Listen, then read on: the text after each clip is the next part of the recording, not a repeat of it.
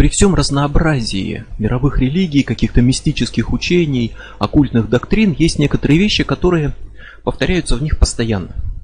Во все времена у всех народов есть некие общие идеи.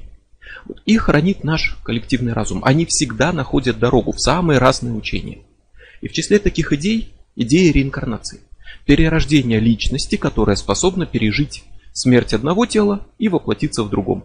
Или, чему всегда стремятся, не воплотиться в другом, а выйти из цикла перерождений и обрести чистую жизнь духа, разума, вне телесное существование. Вот там конкретные представления о реинкарнации, ее тонкости, детали, они отличаются очень сильно, радикально. Но суть идеи всегда остается одной. И известна эта идея нам, разумеется, прежде всего с позиции, с подачи Востока. Индуизм, буддизм, даосизм, синтоизм. Там везде есть реинкарнация, цикл перерождений, выход из цикла перерождений. А вот западные религии, как может показаться, предлагают другую картину. Вроде бы нам привычно видение, в котором человек один раз рождается, один раз умирает, попадает в рай или в ад. Но то, что нам привычно, это эгрегориальная идея, это не то, что есть на самом деле. И копните глубже, и вы снова найдете реинкарнацию. Она не такая знаменитая, как индийская, буддийская. Она может быть забытой, она может быть утерянной, даже запрещенной, но она есть. Античные философы тысячи лет назад буквально говорили о реинкарнации. Их взгляды во многом схожи со взглядами буддизма. Может быть это независимая разработка каких-то идей, может быть это все-таки прямое соприкосновение буддизма и античной цивилизации, потому что они соприкасались и знали друг о друге. Греция соприкасалась с буддизмом. Так вот, Ферикрит Сиросский учил за 600 лет еще до нашей эры идеи перерождения души. Платон считал, что душа перерождается, причем желания заставляют душу перерождаться и возвращаться в земной мир, а земной мир это мир земных страданий. И если душа преодолеет вот эти вот свои желания, привязанности, то она сможет выйти за пределы вот этого земного мира и обрести уже жизнь вне телесну. Освободиться от цикла перерождения. То есть желания вызывают перерождение, а перерождение это страдание. Вот это очень сильно похоже на благородные истины буддизма. Идею перерождения унаследовали последователи Платона, а неоплатонизм, учение к которому относится в свою очередь учение Ямблиха, который очень сильно повлиял на весь западный оккультизм, каббалу, учение о теурге и так далее. Последователи учения орфизма, снова античность, до нашей эры считали, что земные перерождения – это путь страданий. Тело – это тюрьма, в которую душа вынуждена возвращаться, пока не сможет искупить все грехи и выйти из цикла перерождений. Пифагор, Сократ, Эмпидокл учили, что душа вечна, бессмертна и много раз рождается в новых телах. Сократ говорил, что рождение людей с какими-то выдающимися талантами – это результат того, чему они научились в прошлой жизни. Врожденный талант – это прошло, просто старый опыт, полученный в других жизнях. Пришли авраамические религии, и реинкарнация есть в них. В иудаизме она называется гилгул, то есть круговорот душ. Там считается, что душа рождается многократно, может воплощаться не только в человеческом теле, в разных телах, но и в животном, и даже в каком-то предмете. И каждая новая жизнь дает шанс начать жить праведно, обрести нужный опыт, исправить ошибки. И тот, кому это удалось, тот отправится на небо, то есть выйдет из цикла перерождений. А тот, кто совершал грехи, тот попадет в ад. Но это не место для пыток и мучений, а место для очищения от грехов. Пребывание в аду временное. Душа очищается и рождается снова. Вот это, опять-таки, один в один идея, как в буддизме временное пребывание в аду, чтобы искупить негативную карму и родиться снова. В христианстве уже эту идею развивал Ориген, теолог, богослов, видный религиозный деятель там 2-3 века, и он учил, что душа существует на небе до того, как родиться вот в своем текущем теле. А после смерти ее судьба зависит от наклонности человека к злу и добру. Злая душа рождается снова, в новом теле, именно злая чтобы получить шанс раскаяться и исправиться, искупить свое зло. А если душа выбирает праведный путь, то перерождение ее очищают, возвышают и ведут наверх по духовной иерархии в Царствие Божие, и на этом пути человек может переродиться в ангела. Это не было общепринятой христианской доктриной. Но учение Оригена получило широкое распространение в христианстве, и реинкарнация свободно рассматривалась, обсуждалась. Ранние отцы церкви порой ставили вопрос, что могла ли душа существовать до этого тела, мог ли я жить до этой жизни, быть каким-то другим человеком и так далее. И вот эта идея реинкарнации существовала в христианстве до VI века, когда против нее восстал император Византии Юстиниан. А Юстиниан считал, что его власть не только светская, а абсолютная, религиозная в том числе. И он прямо указывал, кому во что верить. Он диктовал церкви тогдашней. Какие доктрины принимать, какие не принимать, во что верить, во что не верить. И он отрицал реинкарнацию, а потому он своим просто решением запретил в нее верить. Он созвал Вселенский собор, на котором было объявлено, что реинкарнации не существует, душа живет один раз, умирает один раз, а все, кто с этим не согласен, и все последователи Оригена, еретики. Это не было единодушным решением церкви. Но волей, властью императора это решение было проведено, принято и реинкарнацию вычеркнули из христианских представлений о загробном мире. Но вычеркнуть из представлений сознательных не значит вычеркнуть из амниона. Знание это продолжало жить. Оно есть в гностицизме, в христианском, в том числе существующем до сих пор гностицизме, и э, христианские гностические какие-то религии верили и продолжают верить в реинкарнацию.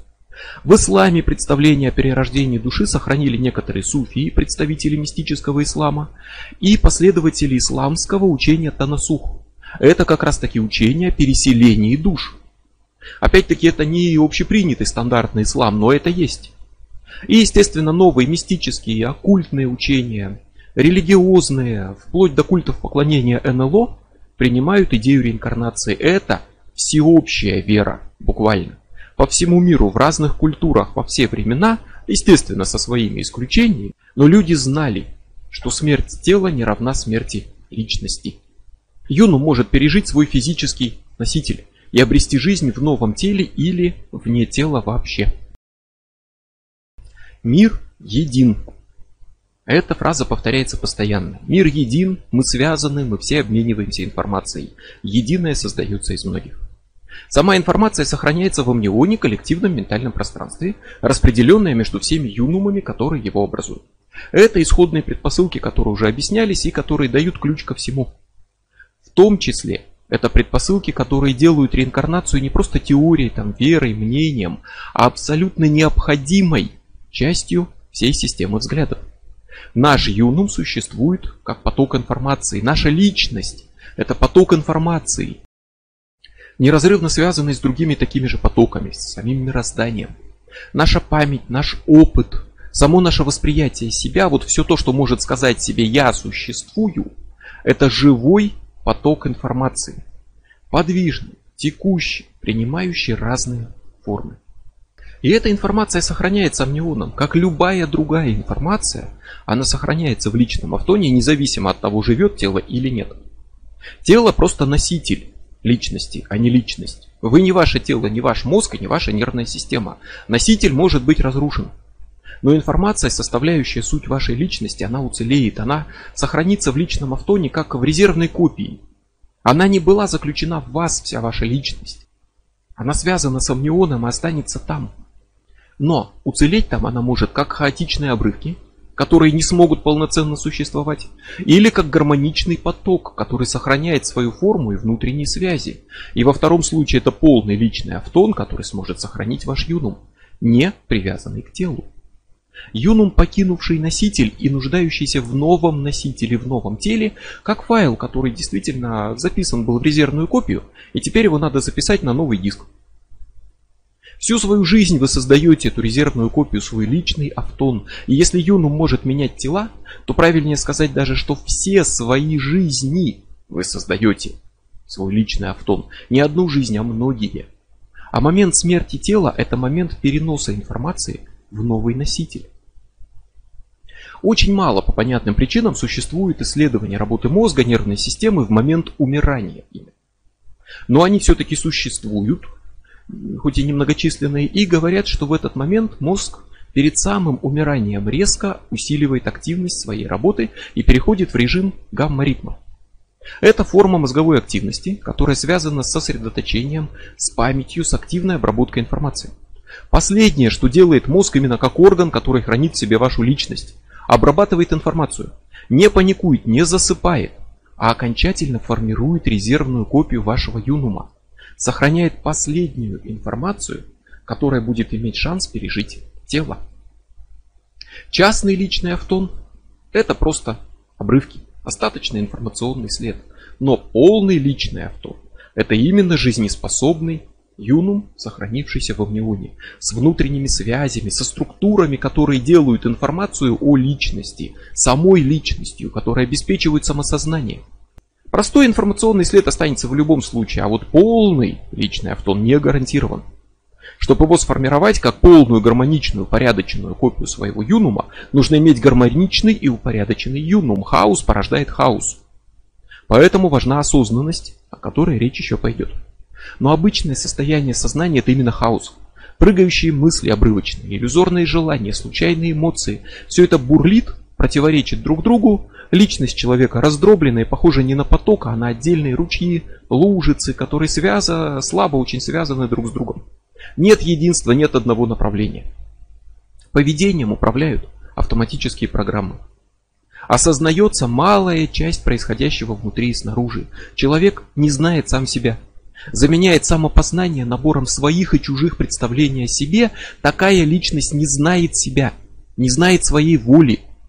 Ее намерения неопределенные, ее поступки рефлекторные. Это просто осколки и обрывки, наборы иллюзий, которые человек замечает и считает чем-то вечным и оторванным от мира.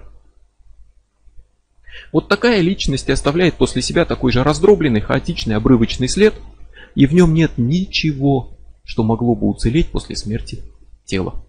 Обрывки личности не станут цельной личностью, так же как полусожженная разорванная книга не станет чистой красивой новой целой книгой.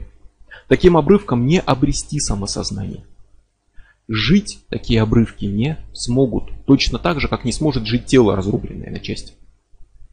Но если человек работал над собой, познавал себя во всей своей полноте, ничего не отрицал, не погружался в самообманы, в невежество, в иллюзии, если он познал себя, то отдельные куски юнума складываются в единую личность, ручейки сливаются в единый поток. Он осознает себя целиком, осознание приносит целостность. Путей достижения вот этой целостности, осознанности может быть много, они могут быть разные. Но результатом станет единая личность, познанная во всей красоте и во всем ужасе.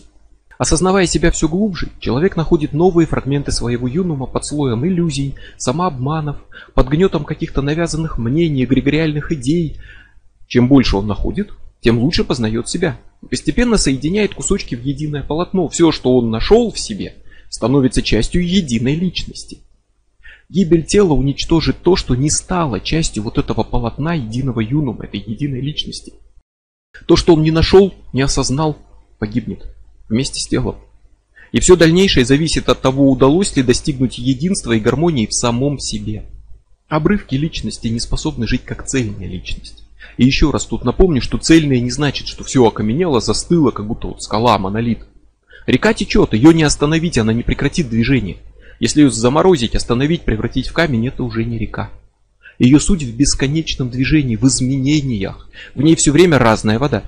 В ней разные молекулы. В ней все движется, что-то втекает, вытекает, русло подмывается, меняется. Говорят поэтому, что в одну реку нельзя войти дважды. То есть в мире полном перемен, том числе и буквальная река изменится и обновится – чтобы остаться рекой. И каждую секунду, каждое мгновение она будет обновляться. Она существует в потоке непрерывных перемен. И ваше тело обновляется. Клетки рождаются, умирают.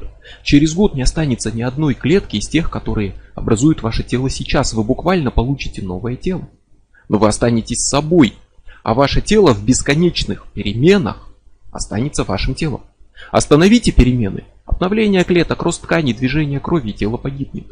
Ваше тело не кусок чего-то стабильного и неизменного, а скопление элементов, которые приходят, уходят, и ваше тело живет как поток непрерывных перемен, так же, как текущая река. И все в мире, живет в таких же переменах, и ваш юнум тоже. Он не глыба, которая застыла и никогда не поменяется, он не что-то вечное, неизменное и отделенное от мира жесткими границами. Он существует как поток перемен, как сплетение информации. Вы меняетесь, оставаясь собой. Это ваша суть. Это то, что позволяет развиваться, двигаться дальше, приспосабливаться. Вы не отделены от мира вокруг, вы движетесь вместе с ним и меняетесь вместе с ним. И вы изменитесь радикально, когда поменяете тело. Или даже утратите его. Но ваша информация не исчезнет. Вопрос только в том, в каком виде она не исчезнет. Растворитесь вы в мировом потоке, как река, которая впадает в океан, и все, вода осталась, молекулы остались, а самой реки уже нет. Или вы продолжите течь через этот океан, как морское течение, которое в толще океанских вод сохраняет свое русло. Полный личный автон сохранит ваш юнум до такой степени, что он сможет продолжить существовать. Он сохранит именно то, что делает вас собой. Он останется в амнионе как чистая информация, а информация заразительна, и она способна проникать в разум человека, чему было множество примеров. И такая информация тоже. И перерождение это не какой-то загадочный процесс, который направляют таинственные высшие силы, а простая смена носителя информации. Информация сохраняется, информация заражает. Поэтому Личность сохраняется и фактически загружается в новое тело, в новый носитель, пока еще не имеющий собственной личности. При одержимости информация проникает в юнум, уже сформированный, вызывает в нем изменения. А при перерождении сам юнум и есть та информация, которая ищет новый носитель, чистый и свободный, едва зачатое тело. И тут мало шансов сохранить все. Точнее, тут вообще нет шансов сохранить абсолютно все. Самое значимое, самое сильное, самые важные черты личности, ключевой опыт сохранятся лучше, чем что-то второстепенное и неважное для новой жизни. При перерождении очень многое будет утрачено. Эго, как набор представления о себе, исчезнет. То, что вы любили есть на обед, и какие вам нравились фильмы, или какие цветы и запахи, все это пропадет, воспоминания пропадут. Останется суть сознающего себя юнума, которая в новом теле однажды скажет «Я есть, я существую» продолжит жить. Но и то скажет не сразу, младенец не рождается с полным самосознанием. Юному еще нужно будет прийти в себя после перерождения, обжиться в этом новом теле. То есть мы такой симбиоз из личности и тела, из юнума и тела. И их взаимодействие порождает вот то, кем вы считаете себя в данный момент. И юнум пройдет через глобальные перемены, изменится сильнее, чем в течение любой одной жизни – но уцелеет он как поток, который направили в новое русло. То есть можно сказать, что майя вашей личности погибнет, а физис вашей личности будет жить. Он переродится, сохранит важнейшие желания, устремления, какой-то важнейший накопленный опыт из э, прошлых воплощений. И все это останется в нем в самой глубокой бессознательной форме, как наследие прошлой жизни или многих прошлых жизней. Там вот в глубинном бессознательном опыт иных жизней хранится в нас. Осознавая себя, человек постепенно может найти этот опыт и может вспомнить себя в прошлом воплощении. По своей сути это такие же воспоминания, как и любые другие, только они гораздо глубже находятся. Вот этот опыт сохранится в глубинном бессознательном и ваша воля, толкающая вас вперед. Ваши устремления, ваши глобальные, действительно глобальные истинные цели – там сохранятся. И они станут частью самых глубоких бессознательных программ, которые направят вашу новую жизнь по тому же пути. То, к чему вы стремились в прошлом воплощении, тот образ жизни, который вы вели, оставляет свой опыт, оставляет свой след, становится врожденными качествами, наклонностями. И повторить в новой жизни тот же путь, который пройден в прошлом, будет легче. То есть вы уже набрали скорость и движетесь по инерции. Вы набрались опыта и используете его. И чем дальше вы зашли, тем проще будет продолжать этот путь. И сложнее будет с него свернуть. И не важно, какой был этот путь. Важно, что продолжить его будет всегда проще, чем изменить. Глубинное бессознательное хранит то, что может исподволь направить человека к нужным целям, желаниям, позволит продолжить путь, обеспечит врожденные таланты, полезные или губительные, но таланты своего рода. Это слой куда более глубокого бессознательного, чем даже воспоминания о собственном рождении, и мы не помним его в обычном своем состоянии. Но все неосознаваемое управляет нашим поведением, нашими желаниями, нашими потребностями. И вот этот сверхглубинный опыт, он толкает нас на какой-то конкретный путь в новой жизни. Всей своей жизнью в прошлом, одной или многими, вы сформировали намерение, вы создали русло, в котором был направлен поток всех ваших жизней. И новая жизнь стремится продолжить движение в том же направлении. Вы сами его задали для своего будущего. Прошлая жизнь определяет курс, новая продолжает следовать ему и определяет курс для будущей. Если вы начали совершенствовать себя в одной жизни, то сделать это в следующей будет легче. Если вы предаетесь саморазрушению, страху, ненависти, то и это сделать будет легче, и вы просто слегка вступите на этот же путь самого своего следующего рождения. Это не кара, или награда, или воля великих богов. Это просто путь, который выбрали вы. Вы определили направление и продолжаете двигаться по нему, накапливаете опыт, как спортсмен на тренировках. Опыт любви, опыт ненависти, опыт счастья, опыт саморазрушения. Но это опыт, и с каждой новой жизнью его становится больше. Каждой новой жизни он легче реализуется, и каждая новая жизнь все легче идет по этому пути. Новая жизнь, новое тело – это просто продолжение вечных перемен, новый изгиб русла вот этого потока вашей жизни, единой и непрерывной. Каждый день, в каждом поступке, в каждой мысли, в каждом намерении вы строите русло, по которому течет этот поток. В этом теле, в любом другом, которое будет после него. Каждый день вы выбираете, какой будет ваша жизнь.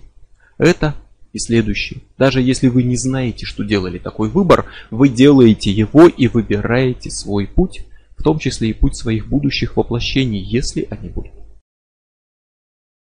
Реинкарнация – это естественный вывод из способности информации сохраняться, но стоит помнить, что само сохранение еще не гарантирует, что будет сохранено все, что уцелеет структура и внутренние связи. Повторяя тот же пример, если разорвать книгу на страницы, бросить их в небо на ветру, все страницы сохранились, а книги нет. Если книгу сожгли, то атомы ее уцелели, приняли новую форму в виде дыма, пепла, они продолжили существовать, но книги-то уже нет. Так и ваш личный автон может быть полным или неполным. Он может быть обрывками информации, хаотичными кусками, которые не связаны между собой. Дымом, пеплом, разорванными страницами. В нем нет личности, только ее следы, лишенные связи. Перерождаться там нечему. И реинкарнации не будет. Поэтому тогда реинкарнация не всеобщее правило, а только один из возможных вариантов. Реинкарнация часто рассматривается как некий плен перерождения, из которого можно выйти, спастись. И в каком-то смысле это именно так, и выход из этого цикла перерождений – важная цель. Но само пребывание в этом цикле тоже уже важное достижение, потому что реинкарнация не неизбежность. Не то, что случится с каждым в любом случае, а возможность, доступная не каждому. Она зависит от формирования цельной информационной копии юнума, чего может и не случиться. Она требует осознанности и целостности, это достижение, ради которого придется приложить усилия, а не общие правила. Тот, кто живет хаотично, без цели, без смысла, без осознанности, без намерения, которое выражает его волю к жизни, не сформирует полный личный автом, не сохранит личность в достаточной полноте и переродиться будет нечему. Перерождения не будет, он не создал жизнеспособную резервную копию. Это не кара, не расплата за грех, просто технически переродиться нечему. Куски, обрывки, фрагменты не сложились в единую резервную копию полного личного автома. Тот, чья жизнь ограничена только заботой о поддержании жизни тела и его потребностями, тот не выйдет за пределы тела, и после смерти тела не останется чего-то, что может продолжить жить. Частный личный автон, как остаточные информационные следы, доступные для медиумов, останутся. А осознающие себя личности, способные сказать «я существую», уже не будет. И вот тогда смерть станет не перерождением, а растворением – котором сознание человека просто угаснет, его юном растворится во Вселенной. Во всей ее информации, как волна на поверхности океана угасает и становится неотличима от прочей воды. Мы все такие всплески на поверхности океана Вселенной. Мы угасаем, растворяемся в мироздании, если не обеспечили себе возможность продолжать жить. Но и в этом случае, конечно, сама информация, она не исчезла, она еще существует. но существует в том же смысле, в каком сожженная книга существует в виде дыма и пепла. Внутренние связи разрушены, не сохранены, и то, что было вами, стало частью мироздания, но частью уже не способной себя осознать. Вашего «я», сознающего себя, больше нет. Вы растворились во Вселенной. Два возможных пути – реинкарнация и растворение. Путь для тех, кто продолжит жить как личность, и путь для тех, кто себя утратил и стал частью мира, неотличимой от него. Путь целостной осознанной личности и путь личности хаотичной, не способной оставить после себя какой-то значимый след, который сможет ее вместить. Реинкарнация не твердое правило, а достижение. Новой жизни может не быть. Смерть может стать окончательным и необратимым растворением перерождения не гарантирован. И это значит, что у вас может быть прошлая жизнь, а может ее и не быть. Вообще не факт, что вы раньше жили или что будете жить снова. И часто говорят о душах старых, которые имеют прошлый опыт, прошлой жизни, и о душах молодых, живущих впервые. Достаточно популярная идея, и это надо понимать буквально на самом деле. Молодая душа – это впервые сформированный полный личный автон, который еще буквально существует первую жизнь, который не успел пока воплотиться в новых телах и пройти через многие тела и перерождения. С каждой следующей жизнью он будет укрепляться, накапливать опыт, нести его из тела в тело, но кто-то прошел долгий путь. У кого-то за спиной буквально тысячелетия, а кто-то живет свою первую жизнь. А для кого-то она станет последней или даже единственной. Несовершенный юнум оставляет после себя несовершенный частный личный автон и растворяется, закончив свой путь навсегда. Но реинкарнация всегда предусматривает возможность покинуть ее, выйти из цикла перерождений. Это вечная цель многих религий, мистических учений. То есть не раствориться, а именно покинуть перерождение, остаться собой, потеряв привязанность к телу, потеряв саму необходимость рождаться и умирать. Не угасание личности, не потеря юнума, а его сохранение без физического тела. Может ли информация существовать без носителя? Нет. Но вне физического тела не значит без носителя. Как существуют автоны? Что есть носитель вот этой информации? Амнион. Если юнум существует вне тела, то что становится его носителем? Амнион. Так же как любой автон, полный личный автон, существует в нашем коллективном информационном пространстве, сохраняется им и может обрести там постоянную жизнь вне тела. Реинкарнация не единственный путь, но один из трех путей. Хаотичный разум, раздираемый противоречиями, создает хаотичный набор информации, который не сможет пережить смерть носителя. Станет просто частью информации Вселенной, она по сути есть информация, и это путь растворения. Разум целостный, осознанный, познавший себя в этой жизни или даже в прошлом, и не утративший вот этих достижений, переродится, поменяв тело. Тело носитель информации, но оно же и причина. И именно в теле постепенно формируется юным того, кто условно может быть назван молодой душой. Тот, кто живет свою первую жизнь, самой этой жизнью формирует свою первую личность. Начинается с чистого листа, то есть путь начинается с тела. В теле зарождается личность. Личность создает личный автон, который развивается постепенно, как и сам человек – и может стать достаточно полным, чтобы родиться второй раз, третий, четвертый. И тут нет на самом деле вопроса, что первично, материя или дух, душа или тело. Они связаны и едины, как и все остальное. В единстве нет первичности.